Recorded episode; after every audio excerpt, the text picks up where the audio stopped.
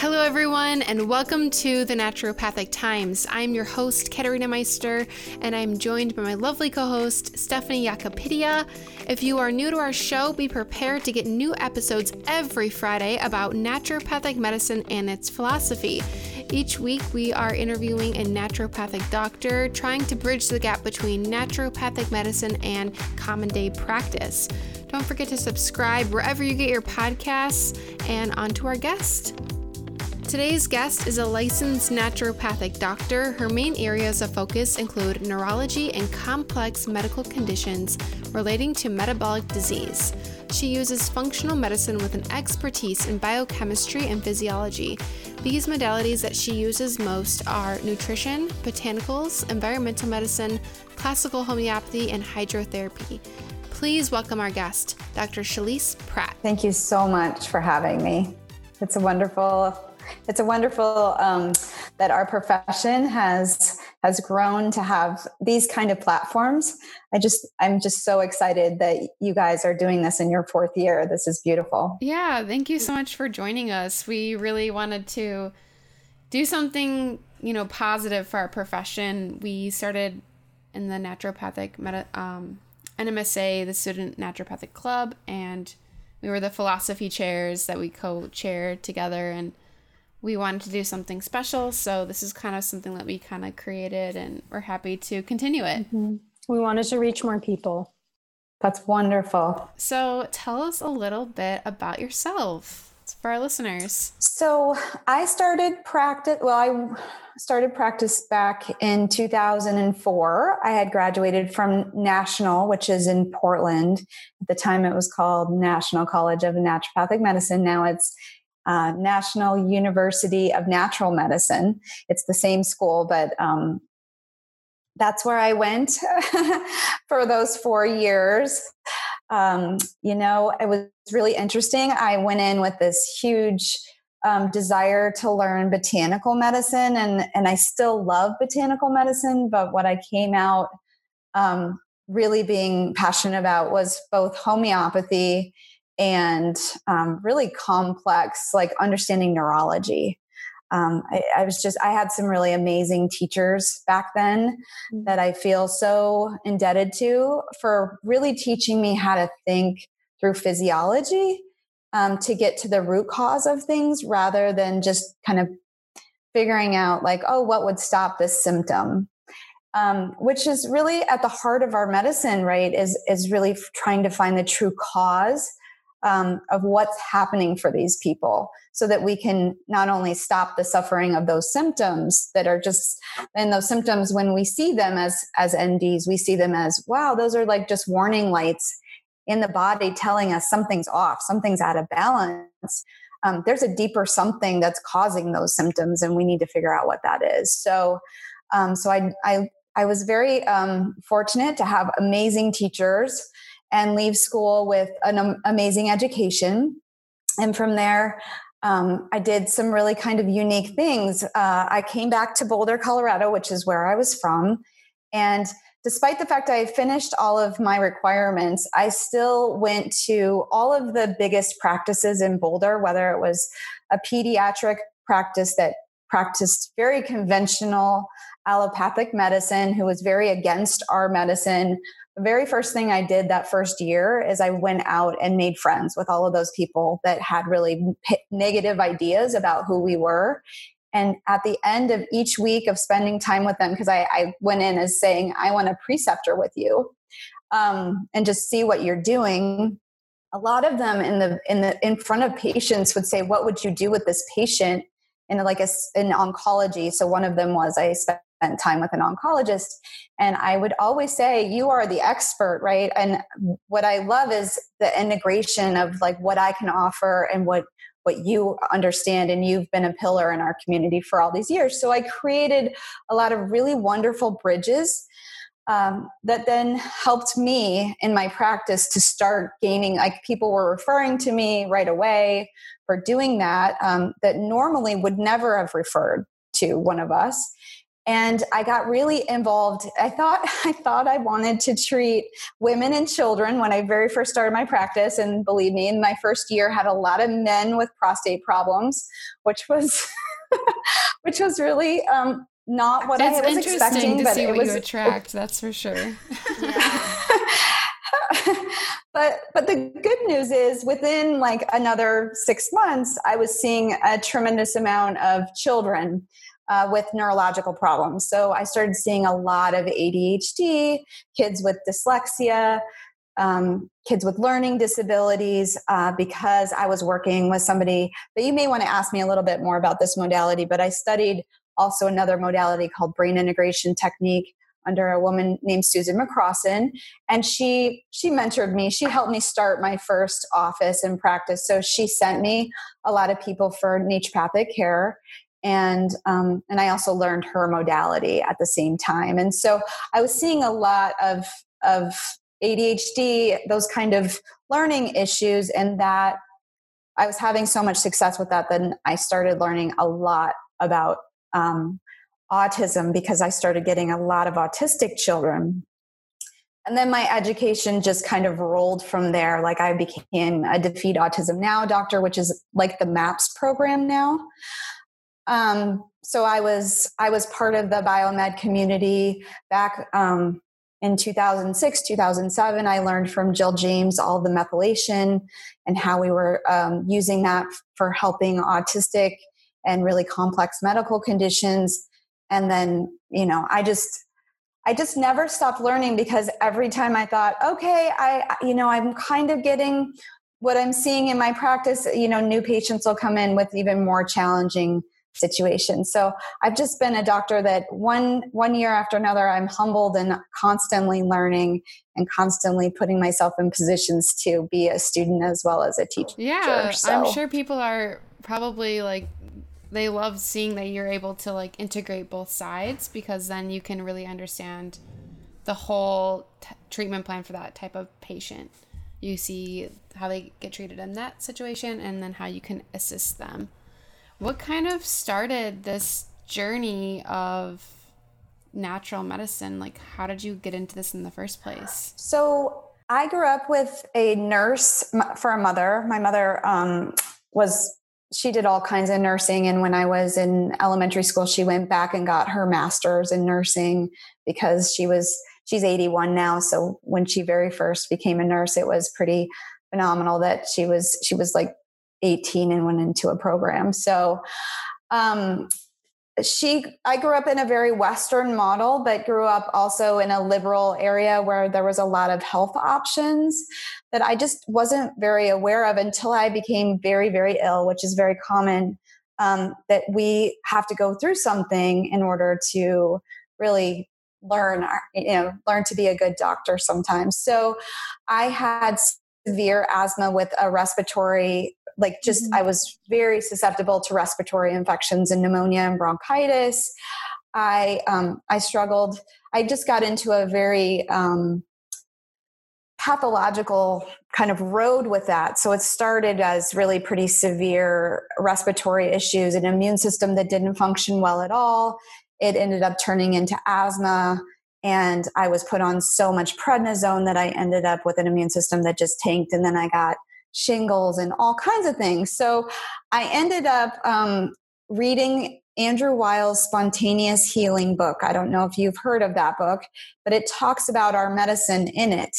And that was the first time I read about it and I thought, whoa, this could be this is what this is what I dream medicine would look like uh, where we have a we have a synergy between the two. We know all of the Western modalities, and we know all of the traditions that have worked throughout time and naturopathy, like a lot of naturopathy and nature cure, and then the innovations that come with really the science that we've learned. Um, and putting that into practice for people. And so when I read about that, I um, I ended up um, finding it was before the internet, right? I'm that old. So, um, but I ended up running in by chance to other people who were applying to naturopathic medical school. One was applying for the the, the university in in um, in Arizona, and he ended up giving me all the information. And um, as as I went through my healing journey, and I started to heal because I started seeing people in natural medicine. Um, I saw a naturopath. I saw um, acupuncturists. I worked on nutrition. I completely turned my immune system around. I cured my asthma that they told me I would have for the rest of my life. And I had, and it was all wow. because I was following the, I was following the nature of our medicine, the six principles of our medicine. Really, I was, I was learning all of that. And that's what inspired me then to say i want to go and help other people. And i can give one specific example of a time that i was really i was thinking about going to traditional medical school at one point. I had a full outbreak of shingles from being on so much prednisone. I was in a, uh, an hmo model and i was seeing the doctor and it was actually a pa and i remember being young i didn't know how shingles worked. And i and she said, "Do you have shingles?" And I said, "And I said, oh my gosh, how did I get this?" And she said, "Do you have a computer?" And I said, "How did my computer give me shingles?" And she goes, "No, go look it up." And she left and never came back. And I remember thinking to myself in that moment, I never, ever, ever hmm. want a patient to feel that way. And if I could see a few yeah. patients, you know, in my mm-hmm. lifetime that never have to have that experience, um, that's.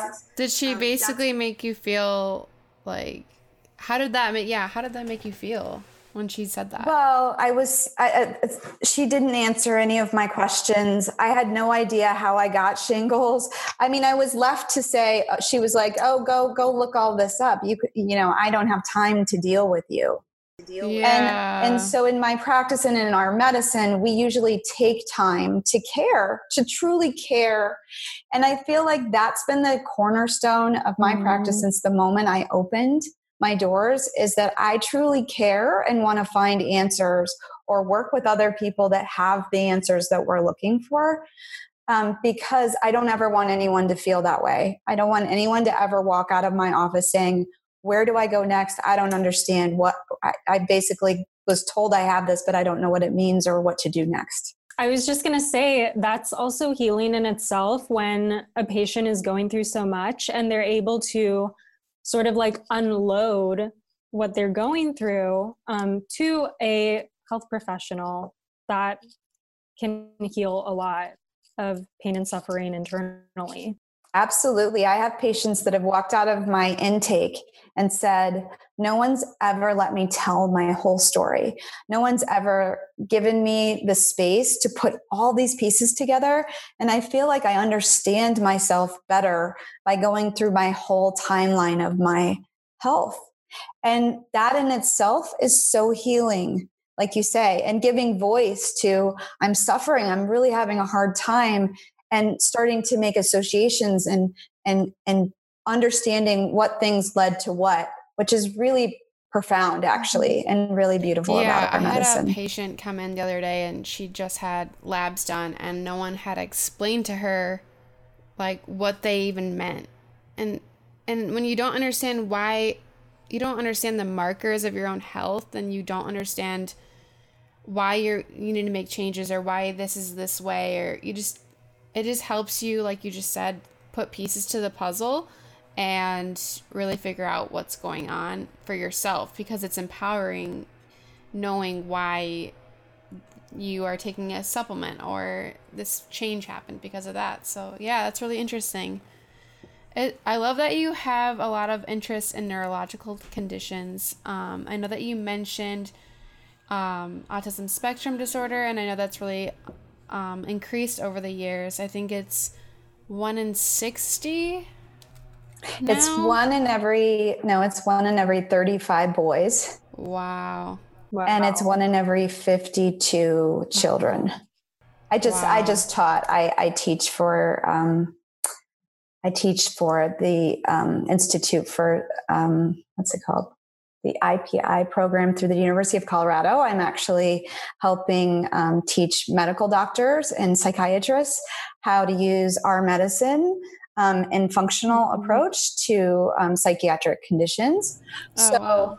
Um, we I just lectured on autism. Just no, you're fine. So, um, you know the stats. so I, I, believe that those numbers are pretty accurate. Um, yes, autism oh. has gone up Um, there's I know over the because I was in a sorority and that was our main fundraiser was autism spectrum and I know that it's been de- it's been increasing in number it's been more prevalent over the last few years. Like each year it's a different number. Well when i started with the defeat autism now um, which is like i said it's like the maps program. It's deep biochemistry um, brilliant minds were were in those conferences when i started in 2006 2007 it was one in 250 and yeah. so that was what 13 years wow. ago and we're at one in 35 boys. It's yeah. pretty astounding how quickly this is happening. And we are seeing, you know, um, you know, not to get too far into the research, but we are seeing that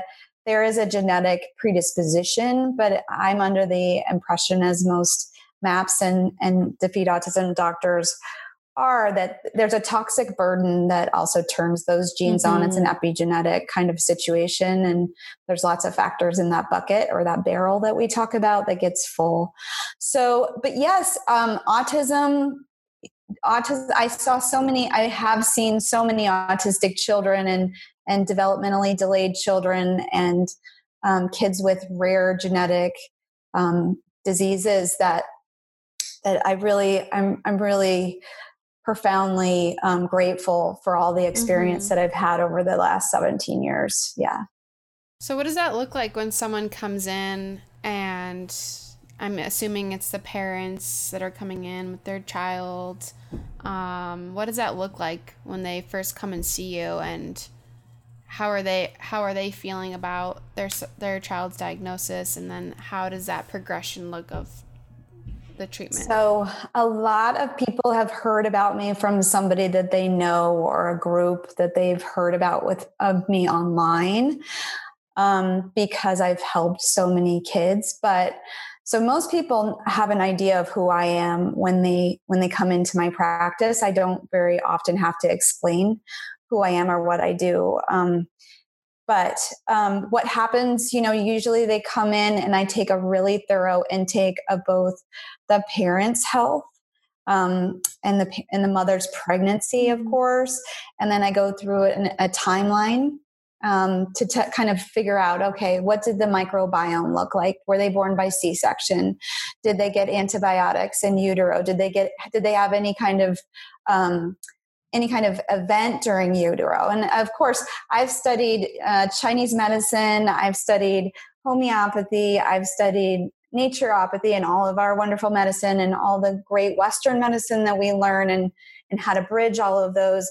And then I've also learned, um, you know, deep biochemistry and how all these metabolic processes and genomics, right? That's another area of expertise for me is I'm a I'm a big genomics and gene uh, gal. So, um, so what I do is I'm looking for clues through this whole timeline. You know, like I said, did they have antibiotics throughout their life?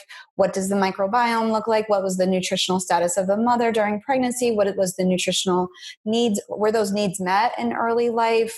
Um, do they still struggle? Do they have food aversions Were they're not getting certain food groups at all? Um, so I'm looking for all of this detective work for me to put together okay, where where are the areas where we could have gotten toxic exposure, we could have had stress or brain damage or any kind of damage to the system.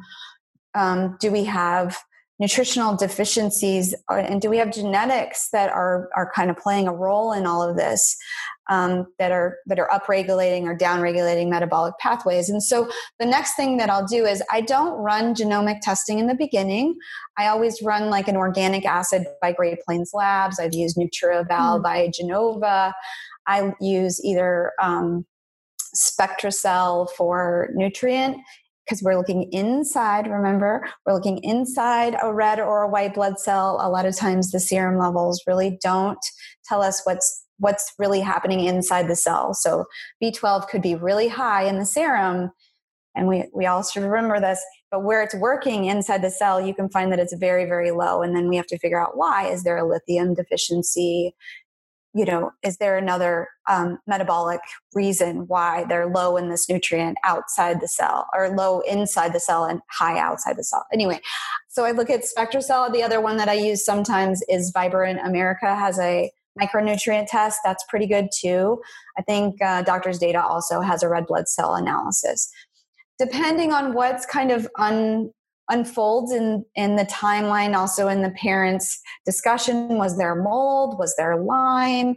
Was there some kind of infection or toxin exposure that we know of that that led to certain symptoms or could have um, been a part of the story. And so then we have to decide okay, are we going to run heavy metals or are we going to look um, in the urine for a GPL tox, which tests, tests environmental toxins, all to try to help manage these metabolic pathways. But usually, um, again, I usually run an organic acid. That's really the first thing because I don't like to draw blood on little, little people real fast and it's easy to grab urine. And so it starts, what's great about the organic acid by Great Plains Labs is it kind of gives you areas of focus, whether it's like we talked about, like there, there are other um, genetic diseases or, or syndromes like Down syndrome, Angelman's, osteoimperfecta. These are all genetic conditions that when we look at their individual metabolic systems, what we do is we optimize those. So mm-hmm. if they have a mitochondrial issue, um, let's say it shows up um, through the Krebs cycle metabolites or or um, the ketone acid metabolites, we're going to go and okay, think about okay, L-carnitine, yeah, B12, riboflavin, you know, getting all the mitochondrial needs met there, but we may decide to do even more of a deeper look and look into the complexes of the mitochondria. Not everybody knows about this test. It's called a mitoswab. And it's absolutely fascinating. It tells you how each of the four complexes within the mitochondria are functioning. And a lot of this population, a lot of the kids that come to me with genetic disorders really benefit by us understanding where in the mitochondria are they struggling for energy, for their ability to, to have cognitive, to help um, to help assess and and maybe support their seizure or epilepsy because a lot of these kids have that whether they're autistic or they have a genetic condition. Angelman's has a lot of seizures. Mm-hmm. and, a, and, a, little girl that i i've seen several kids that are angelman's and um, one of them had the very first one that i treated had a lot of seizures. We ended up um, working with the university of boston and he got on a, a ketogenic diet. And then i really helped um, really helped support the mitochondria, and we were able to manage those those seizures without having to use a lot of drugs, just by by using the physiology and biochemistry that we learn. Okay, so let's just stop right there so we can kind of like unpack this because that was a yeah. lot. That was a lot, and that, you're digging a lot. Like you're digging deep into like the cellular level of the function of the physiology of these patients. And I think mm-hmm. most of the time, I'm not sure, so correct me, because um, I'm not very familiar with treating any of these conditions.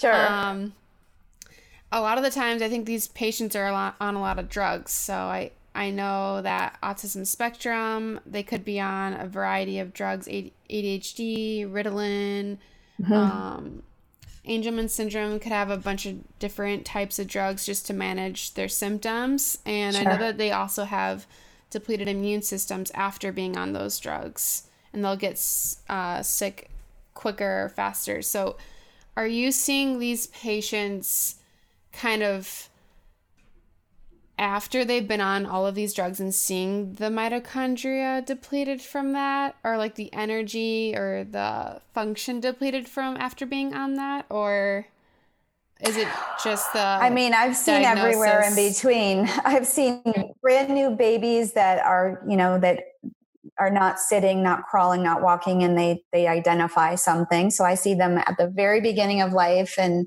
if they know people who know me, or or they've heard about me in a chat group, or they heard me lecture, I lecture a lot. I have for many many years now. Um, then I see them younger, right? And and that's that.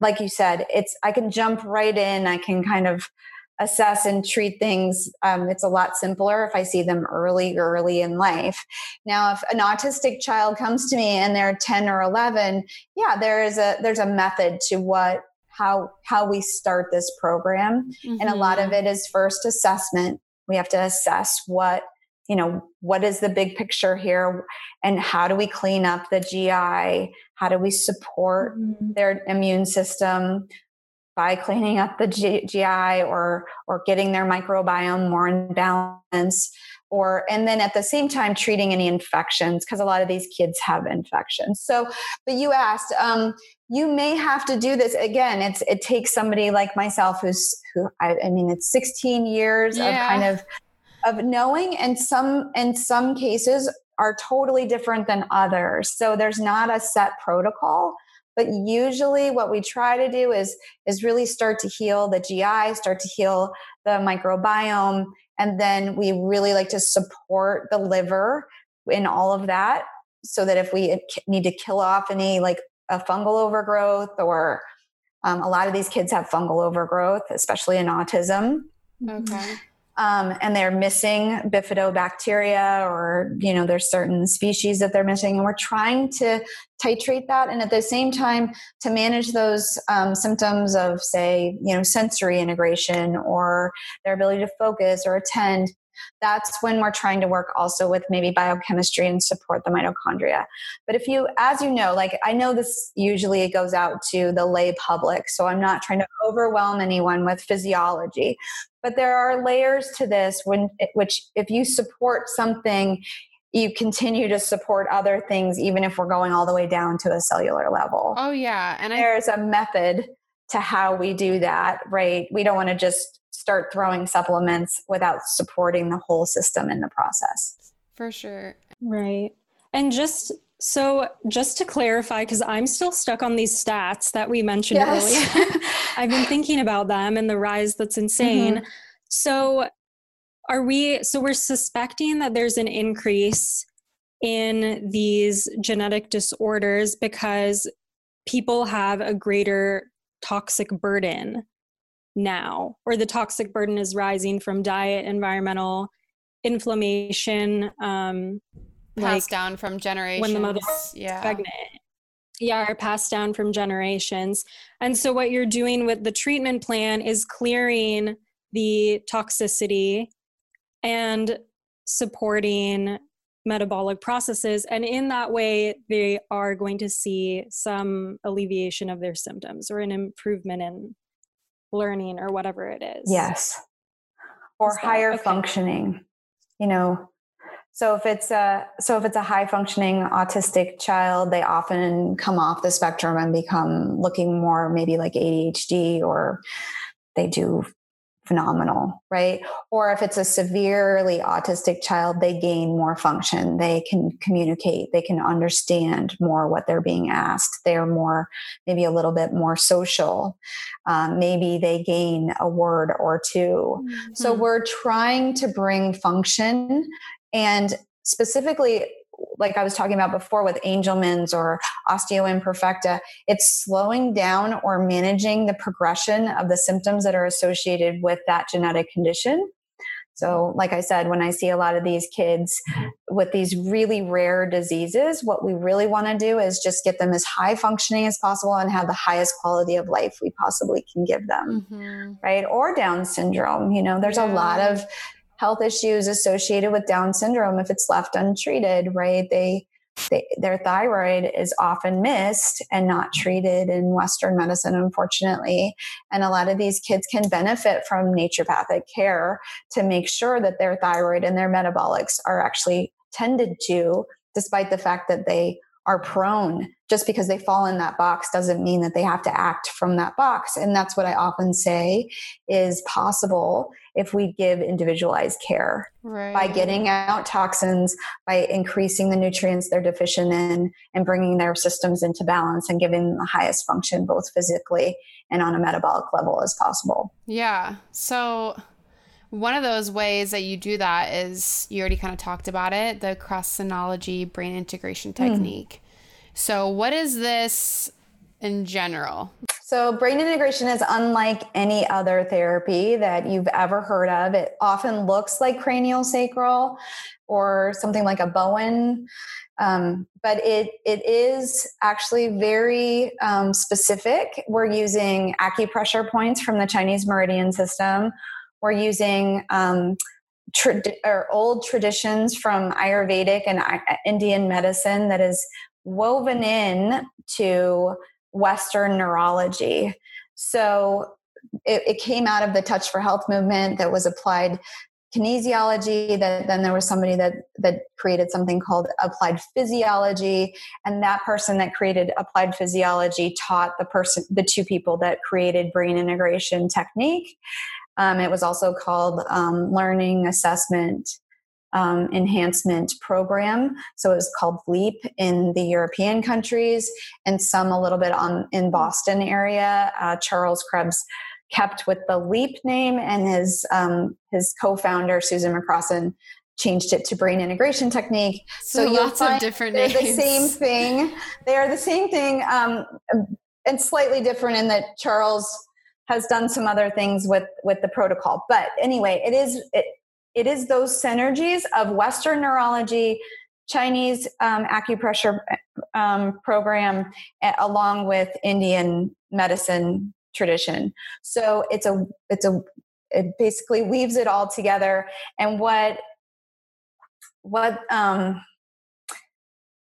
well it was it was was it so it's it like touching it's physical touch and then combined with some kind of like muscle test so yes so so to go back richard uh, created applied physiology which basically what he did was create different um, different basically points on the meridian systems and different meridian systems related to different physiological pathways in the body. Right. And so he had he had a whole n- a number of different organ systems that he could treat with applied physiology. And of that was taken their neurology piece so we can go right into the hippocampus we can go into the amygdala we can go into the um, pineal gland. The gang, the, yeah, the pineal gland or the basal ganglia, or just to help integrate. And there's a protocol that integrates all these neurological pathways so that people, it's sometimes like stress or trauma has has has turned off our ability to connect certain areas of our brains and brain integration through this acupressure system will reintegrate those areas so it it brings efficiency and it optimizes neurological um, and brain health. So it helps tremendously with ADHD and dyslexia. And then I've been able to use it often over these years with these special needs kids mm. and get really or traumatic brain injury um, to get get a lot of function back. So mm. that's that's the modality, and it, it it does optimize the brain and helps people that maybe got into a car accident 20 years ago gain back what they lost. Yeah. Meaning their balance, their ability to um, handle visual. A lot of people after a really bad head injury cannot distinguish 3D hmm. or they can't see black and white pictures without getting disoriented or just depends on how bad the traumatic brain injury was. Uh, brain integration is really amazing for for both for for traumatic brain injury as well as as any kind of learning problem. Yeah, it seems like it reconnects the pathways together. Is it a it treatment creates, based? So they come in treatment based or it's a it's a it's basically a protocol that you need to get through a certain number of hours to do the basics the basic protocol. And within that, most people gain back a lot of function. Um, it, but it goes an hour at a time. So, like, I may see a, a child for an hour once a week and go through this over eight weeks.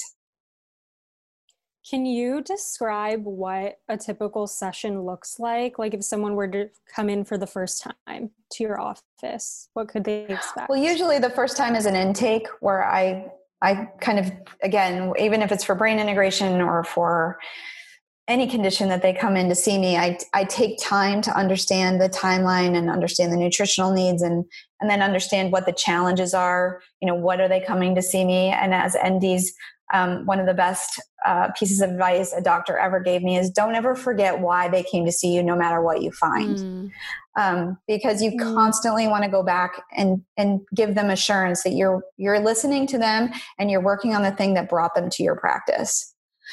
So, um, so yeah, I so, think you said that because sometimes you may not be able to treat what they came in for right away. It'll take a few times so that if you keep reminding them or if you keep remembering that, then they will understand that you're still working on that main goal. Because I think because mm-hmm. often when mm-hmm. you go to like an urgent care you you get the thing you get the treatment right away why you came in but for our type of medicine you usually don't get that right away you have to wait a little bit well with chronic medicine you know it's it's it's a lot uh, it's a lot different process it's not a linear right. process and sometimes they come into you and they say i can't think well i have brain fog i'm really tired all the time and what you find is they have a massive fungal overgrowth in their GI. Mm. Well, you have to constantly re- be educating why we're treating the fungal infection in their GI, even though it's happening in their mm-hmm. brain. Yeah.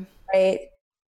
Totally. Or whether it's a mm-hmm. child and their diet is they wake up and they have Froot Loops for breakfast and then they have a bologna sandwich and a, and a Pepsi for lunch. They come home and eat their fish, um, you know, their Pepperidge Farm um, fish, cheese, fish. Sticks, um, yeah crackers. Yeah. And then for dinner they have, you know, they have takeout from McDonald's. And and and again, that's a lot of people in the world eat like that and then we wonder why people can't focus and then we have to educate, well, okay, to come back to why you're here, we need to focus on the fact that you need to eat plenty of protein for breakfast.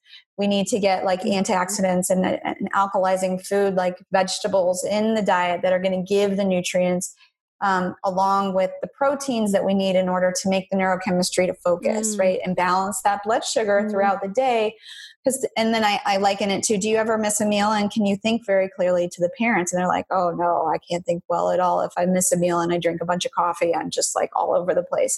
Well, that's how a lot of kids feel if they eat Froot Loops for breakfast and they eat sugar for lunch and they eat sugar for dinner so mm-hmm. it's it's constantly educating. We are educators. Yeah. Like from the moment, no matter what we're doing, we're educating them as to what what we're doing, and we're coming back to why they came in. Mm-hmm.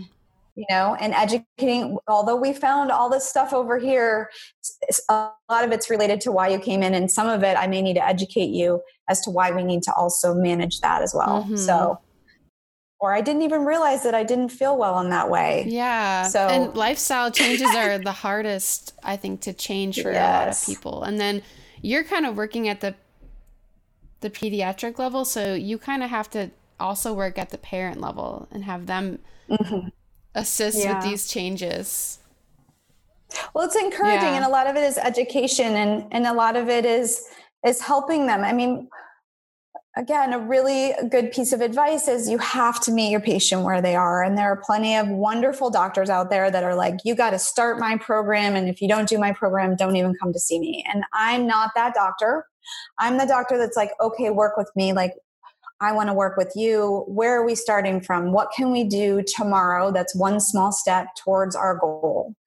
And it's finding ways to meet them and encourage them and empower them. You use the word empower, and I love that word because usually when you educate, you motivate, and empower somebody, they really want to make those decisions for their children or themselves. Right. And they understand when they mm-hmm. understand why they're doing what they're doing, mm-hmm. you get a lot more compliance. So mm-hmm. I feel fortunate. A lot of the people had to wait a long time to get in to see me, or um, they heard such amazing things about me. So they come in and they're like, "Okay, we want to do what you what you're telling us to do." And so I feel very fortunate at the beginning. At the beginning of my mm-hmm. practice, it wasn't always that easy. I had to really do a lot to help them understand and trust me that I that I was working towards what they were asking and educating them and helping them and sometimes motivating them to what their true goal would be. Mm. Like if they, and a lot of parents will do a lot for their children and then they want to come see you. And then you have to motivate them for another reason to treat themselves. So, but you end up treating the whole family. I mean, if you're available to them. Mm. And that, I've, I've seen generations in my practice. It's really, it's really beautiful. I think that's really wow. special because I don't know, you develop a, I don't know. I, I love that sense of community in medicine. Just I always loved being able to see the whole family when I would shadow doctors. I just mm-hmm. love that. Mm-hmm. It's really and it makes sense. It's I feel like it's such a personal like you're telling your doctor such personal things that no one really knows about you and so it makes sense to have this relationship with your doctor instead of like a quick you know in and out what are you here for cool prescription you know well it, it establishes more mm. trust the more you mm-hmm. the more you know them the more you and it, it's part of our medicine too is to know their social construct you know what their psycho their psychological and social construct is part of our health our our spirituality is part of our health all of these things start to translate yeah. when you see multi generations in your practice together you know when you see the grandparents the parents the children and then sometimes their children it's really it's really pretty phenomenal wow so, did I answer your question? no, the original question yeah, was Sydney, what were you asking? Oh, what what a typical session of Oh, brain um, integration. Brain integration. Yeah, looks like. So, yeah, first would be an intake, like I said, and then the next would be in a quick assessment. So, it takes me about 20 minutes to assess. What's really cool about that is some of these kids have been to a neuropsychologist and had eight hours of testing, and usually I can figure out what they were what the, i get the same results they did in about 20 minutes uh, through accessing accessing and assessing these um, these neurological pathways through this protocol and so the first part is assessment and then if we have time then i start in with um, they lay down on a table um, and then I, I touch certain acupressure points and then I hold other points on the head until I feel a pulse. And then I'll get up and recheck mm. that. And then I'll move on to new a new series of acupressure mm. points. So it's very non invasive, it is profound when you're on the table, it just feels like it's very relaxing. That's what most people say, even kids. So I have parents who have said, My autistic child will never sit still for you. And I have kids that will get up on that table and actually put their their hands on my hands and put them on their head. Aww. So it's like they almost know, they almost know like you have something and I want it. Oh my gosh. That's so sweet. but I mean part of it is I mean let's let's also talk about where you come from when you meet with a patient. You know, I think from the moment I walk into a room with a child, many of the children that I see have been so many mm-hmm. places. Mm and they are constantly especially if it's an autistic child or an adhd or a sensory a highly sensitive child they're just going to assess you right now. Where are you coming from? Are you coming from your heart or are you coming from your head? And i'd have to say that the biggest medicine i have to offer is really i come from my heart. Like the first intention i have mm-hmm. when i walk in the room is i want you to feel comfortable. I want to be here to help you and i, I really care. Yeah. And that's mm-hmm. the intention that I bring into the room because if I didn't, and I, have just seen other practitioners, I've never experienced this myself, but I've seen other practitioners that are like all in their head, they're thinking about everything, and you're missing it because the kid doesn't connect with you in that way. That child is not, they're going to suss you out. And if you're not connecting with them and making them feel comfortable and making them feel seen and, and, and, and pushing an agenda on them, you have to be very careful with this population. If you were to push an agenda on most autistic ch- children, they're out the door, they elope, yeah. they're gone because they're mm-hmm. like, I'm not part of your program. You got to become part of my program, or we got to create a program together. And who are you, and what do you what do you mm-hmm. do? So, um, so I just want to say that as to all the doctors that may listen to this, or all the parents. You parents know that your children do this, and it, it's a real thing. And as doctors, we should know and say, yeah, it's a real thing. And so when when you come into a room, you're going to know which doctors are the right doctors for your child because your child's going to either really like really like them or think they're okay or not like them at all. Mm-hmm. And I just I just think that's important to mention. Yeah, I wonder um, how that looks because normally a doctor would have a notepad or be at a computer, and I'm guess I'm I'm assuming that you would be instead of doing one of those two things, you would be actually interacting with the child or just creating a connection. Well, it's from the moment from the moment they come into my office, it's a comfortable space to be an adult or a child, right? There's an area of toys. Um, you know, it's not a sterile environment. that they feel uncomfortable when they come back to my office.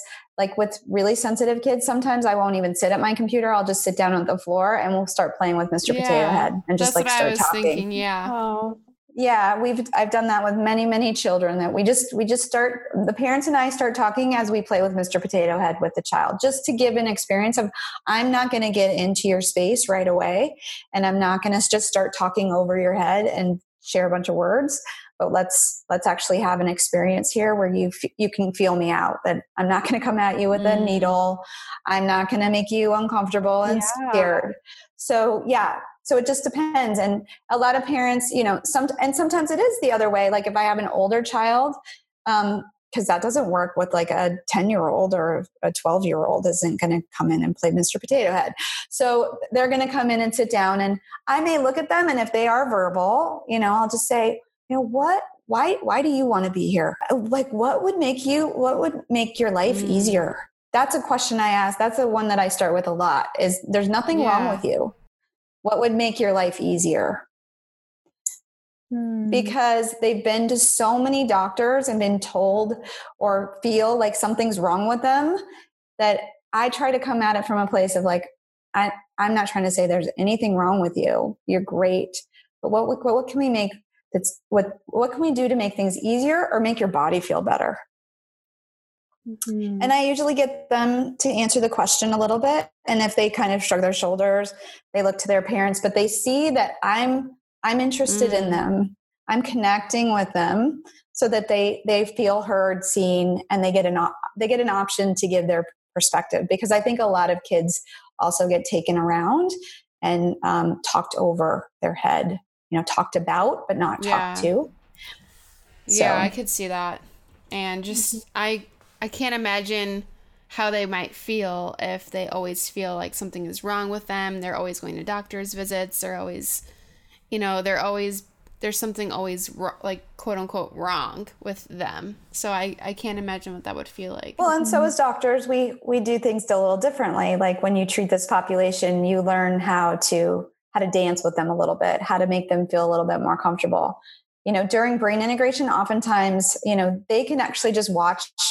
Like I, I'll have like a little movie on my computer on the side, and they can just watch that, and it becomes a positive experience going to the doctor because I don't need them Mhm. like with brain integration a lot of it is passive and so they can they can actually be rewarded and then what happens is those, those kids get super excited like when i go see dr pratt it's so much fun you know Yeah. not not not, Yeah. I get a not everybody gets a movie but like when we're on the table doing table work um, and and they can just check out. That's that's something it's a reward. We want to create a dopamine response in the brain you know as a reward for anything we want positive behavior with. So um, yeah you learn to do different things you know based on how you practice.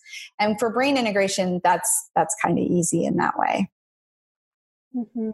yeah and then i have parents who sometimes like will want to talk to me about some of the behavioral problems because i see a lot of behavioral issues with children. And sometimes they they will have the child like sit back out in the waiting room and either play with the toys out there or let them like on their own device read something while we go over some of the areas that we just don't want to discuss in front of the child because those children don't want to hear or talk about their behavioral issues. Um, that's usually that's Yeah. usually a trigger and going to create more problems when they leave the office or they don't want to come back because it's you know part of it is is that it's not a choice for them they're just trying to they're really trying to um, do their communicate, and do their best in the world and they literally Yeah. don't have the resources to behave in such a way of sitting in a desk being quiet and not moving they they just don't have that ability Mm. so um, we want to th- think about that in terms of like well let's make that easier for you but not say you you're you know you're doing something wrong or it's a behavioral problem. So sometimes they sit out while we talk about that or we talk about it in such a way of like okay it sounds like that would be really hard. That sounds like you're having a really hard time in your body. And sometimes just that helps a kid just relax a little bit to just to acknowledge like i know you're doing your best. Yeah. and we want to we want to help so that you can do more of your best what if there's solutions? Yeah, I can tell how much empathy you have for these children. Yeah. You're so passionate. I love it. Yeah. So I love what I do, just like you guys will, and you'll you'll you'll give yeah. your little flavor to our profession. And I just feel so blessed that I get to be I get to be influencing and at the same time like sharing my story because I love what I do. Yeah, it's uh, it's clearly evident, and I can tell that you put effort into making it very comfortable, and you've seen uh, maybe the problems or the areas that didn't work out in other situations of healthcare, and you're trying your best to um, bring the best situation forward at your clinic. So mm-hmm. that's awesome. Yeah, yeah. Well, and I have children of my own, and when somebody doesn't understand your child, whether they're neurotypical or not, it's heartbreaking as a parent. Um, so you should have a doctor that that really understands your child and understands your family. You know, I see, I see it. I mean, I've I, I've seen a tremendous amount of pediatric neurology cases over the years, and through that, and by having to dive so deep into understanding autism and all the different rogue things that can happen, you know, I've been able to help people with um, autoimmune and really complex conditions that nobody could figure out. And, you know, that's all translated into my adult population too. And it's it's like like I said, it's really beautiful to see both. But if you were to ask me, I've always thought, you know, pediatrics is probably my my area of of where I shine the most, maybe. Mm-hmm. Yeah, I can tell you're coming from a, a heart centered space when you talk about all of this. It's really nice to see. Um, so, what other modalities do you use in your practice uh, with pediatrics? I know you talked about you having a passion for homeopathy as well, and I know that children typically respond really well to homeopathy. Yeah, homeopathy is wonderful. there are little there are little kids out there that call homeopathy Dr. Pratt balls. That's what they rename them. um, um, That's so cute. Uh, yeah. So there's there's I use homeopathy. I use I use nutrition. Um, you know, just really trying to work on nutrition. Um, there are sometimes I use supplements. There's hydrotherapy techniques that we can do with kids um, specifically the wet tr- sock treatment when they're when they're having like fevers or they're they're sick. Um, so again, it's it's it's our whole. We have a huge bag in our in our profession. That's that's one of the benefits. I mean, we're so thankful. I see primary care and I'm like, oh, your bag's this big and our bag is so yeah. much bigger. So homeopathy is definitely we got a big we bag. do we have a big bag, and sometimes it's like, what do I pull out of this bag? Um, but there's so many things we can pull out of the bag. You know, there's there. I mean, I I've done it as I, I we weren't necessarily we were trained in and in some of the psychological stuff, but being in this field for so long, I can help with like creating like executive functioning plans, like okay, first this, then we do this, or making sure the parent puts a board up and every day the child sees what is on that list and how their day is going to go. Some kids with anxiety or ADHD or, you know, high functioning autism, they need to see that visual representation of what their day looks like to transition amongst it. So like that's just as important, say sometimes as a homeopathic remedy or a nutritional supplement or making a dietary recommendation or taking certain foods out of the diet that are pro inflammatory or reestablishing the microbiome, which is absolutely always necessary in, in these yeah. kind of cases. Um, so it's a it's a really beautiful um, art piece of art that we create, and again, we have to know how to do it in the right order. And so a lot of times that is just as important as all of each modality, right? Is knowing which one to do.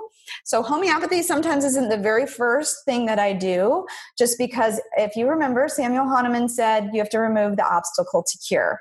So, you mm-hmm. want to make sure they're on a really clean diet, as clean as we can get. You want to make sure that um, we're addressing that microbiome and reducing inflammation anywhere we can and and maybe clearing out some fungal species or some overgrowth of bacteria that shouldn't be there, and then really calming everything down so that when we give the homeopathic remedy, they're going to have a better response. But mm-hmm. yeah, and then drinking plenty of water and playing and remembering, you know, we all need we all need laughter. So and then I've actually gotten families to meditate together. That each day, oh. when they when they oh. um, sit down at their family meal, they they help the child light a candle, and they all sit for a minute and and breathe, take deep breaths together as a family before they eat.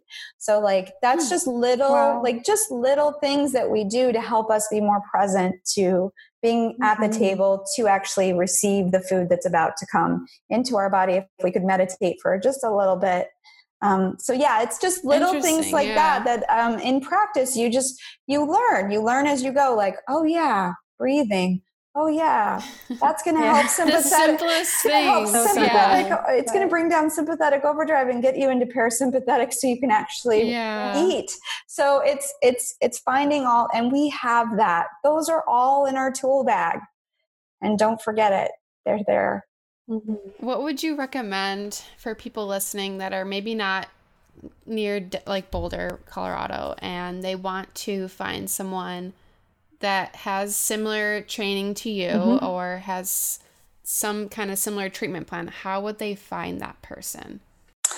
There's a couple different ways. Well, one is I do telemedicine all over the world. So I have patients everywhere. But if they can't see me, because not everybody can see me and they shouldn't, they should see you guys when you get out of school.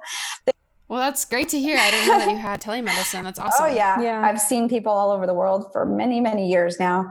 Um, so but I, I always recommend, you know, Seeking Health. Um, ben Lynch has a lot of really amazing practitioners. If you're looking for kind of this level of biochemistry and genomic expertise, that's where you'd kind of go. Or Alex Swanson at Nutrition Genome, he has a great list of practitioners that also are very um, equipped at dealing with really complex situations. Now, if you're looking for just a reg, a wonderful ND, you can often find them on their state associations, like in California. There's a state association for them. There's a state association here in Colorado. They, each state mm-hmm. has one. Um, and then there's a national organization called the um, American Association of Naturopathic Physicians. And they are a, a, a nationwide, and you put in your zip code, and they can give you all the doctors in your area. So there's lots of really great resources to find really wonderful NDs out there. And NDs are very different than other functional like DOs or MDs. I mean, we see it just a little differently from the moment we're taught. It's from a, a, a place of we're not going straight to pharmaceuticals and kind of the Western approach, although we understand it and we know it. We have this idea of putting, you know, people into balance um, mm. which is very different. And we learn biochemistry very differently than Western doctors. Western doctors learn biochemistry based on pharmacology, we learn it based on nutrition. Um, mm. So it kind of sets us up to understand um, how the body works in a physiological way very differently than somebody that looks at it from just learns from the very beginning that it's from a, a, pharmaceutical model. And not to say there's anything wrong. I mean, I know amazing functional medicine doctors. I have many that are very close friends of mine, and I adore them, and they're brilliant. Um, but we we do learn um, the foundations to health from the moment we step into school, which I think mm-hmm. is it just comes from a different it's just a different um, soil that we're grown out of in that way. And that's why a lot of actually functional medicine doctors even you know bob rountree used to come he's a very big name in functional medicine and he used to come to meetings and say i aspire to be like you guys. You you nds are so brilliant. They have a lot of the tools. They have to relearn a lot of things that we didn't learn yeah. that way from the very beginning. So let's just say um, our, we're fortunate and that we didn't have to relearn it a new way we yeah. learned that way from the very beginning. So it's solid. Usually we're solid in those principles, right? Mm-hmm. Sometimes we forget about them. Sometimes we forget, like, oh, yeah, I need to, you know, I need to Go teach to more. Basics. Yeah. Or I need to, like, I need to, um, doctor as teacher, you know, um, doctor as, um, all the different principles. I, I, won't go into each one of them. I, am sure yeah. you have guests that will, but um, it's just reminding where us all where we came from, and we come from a really great bedrock. I think we have really amazing tools from the very beginning So yeah. there you go. Mm-hmm. Naturopathic we do. philosophy, you know, we like really the old do. school hydrotherapy can be amazing just even to start. I mean, I see really complex conditions. I have a woman right now that can't take salicylates, she can't take oxalates, she's reacting high histamine and has mast cell activation syndrome. And now, you know, she she literally has three foods that she can eat. And um, I started with castor oil packs. That's where we started because right. that's we don't want to give her anything that she's going to react to. We want to just calm her down and just detox ending yeah. exactly ending your showers mm-hmm. on cold. We can't even take something internally. We can't mess with her diet. We can't do anything other than try to calm down that inflammation. And what mm. can we mm. use? Nature Cure. It's yeah. There. Yeah. I know. I, I love Nature Cure and yeah. it it's so simple to use and implement into your life and before I went to naturopathic medical school, you just don't use these things or you don't even think about them as first uh, their first option to do to stimulate your immune system if you start to get sick and on cold or do a contrast shower or if you sprain your ankle you can um, do contrast on that or put a castor oil on that to reduce pain. Like there's so many things that you can do without needing to uh, use uh, a pharmaceutical or or an expensive supplement. Yeah. You, know, for migraines. Yeah, exactly. Right? The first thing you can have them do is contrast hydrotherapy to their feet, right? Going yeah. back and forth between that hot and cold. And all of a sudden, wow, you know what? My migraine is way better. So, Dr. Pratt, what is next for you? You know, uh, one of these days I will write a book because people have told me this for a long time that I should write a book. So someday I hope to write a book. In the process, um, you know, I've been teaching a lot, which is really, really wonderful to give back. Um, and that's been wonderful. So I'll continue to teach. Like I've just started doing a lot more teaching in the last couple years, and um, yeah, I'm not sure. I'm not sure. Other than that, what's going to come next? I'm open. I'm open to the possibilities. Well, thank you so much, Dr. Pratt, for joining us today and sharing your story. If you are interested in Dr. Pratt, you can find her online at www.theprattclinics.com, and that is T H E P R A T T C L I N I C S.com, or on Instagram and Facebook at The Pratt Clinics. And before we close the show, don't forget to subscribe on iTunes, comment, rate, review, and most of all, share with someone you know. Thank you, Dr. Pratt. You're welcome. Thank you. Bye, everyone.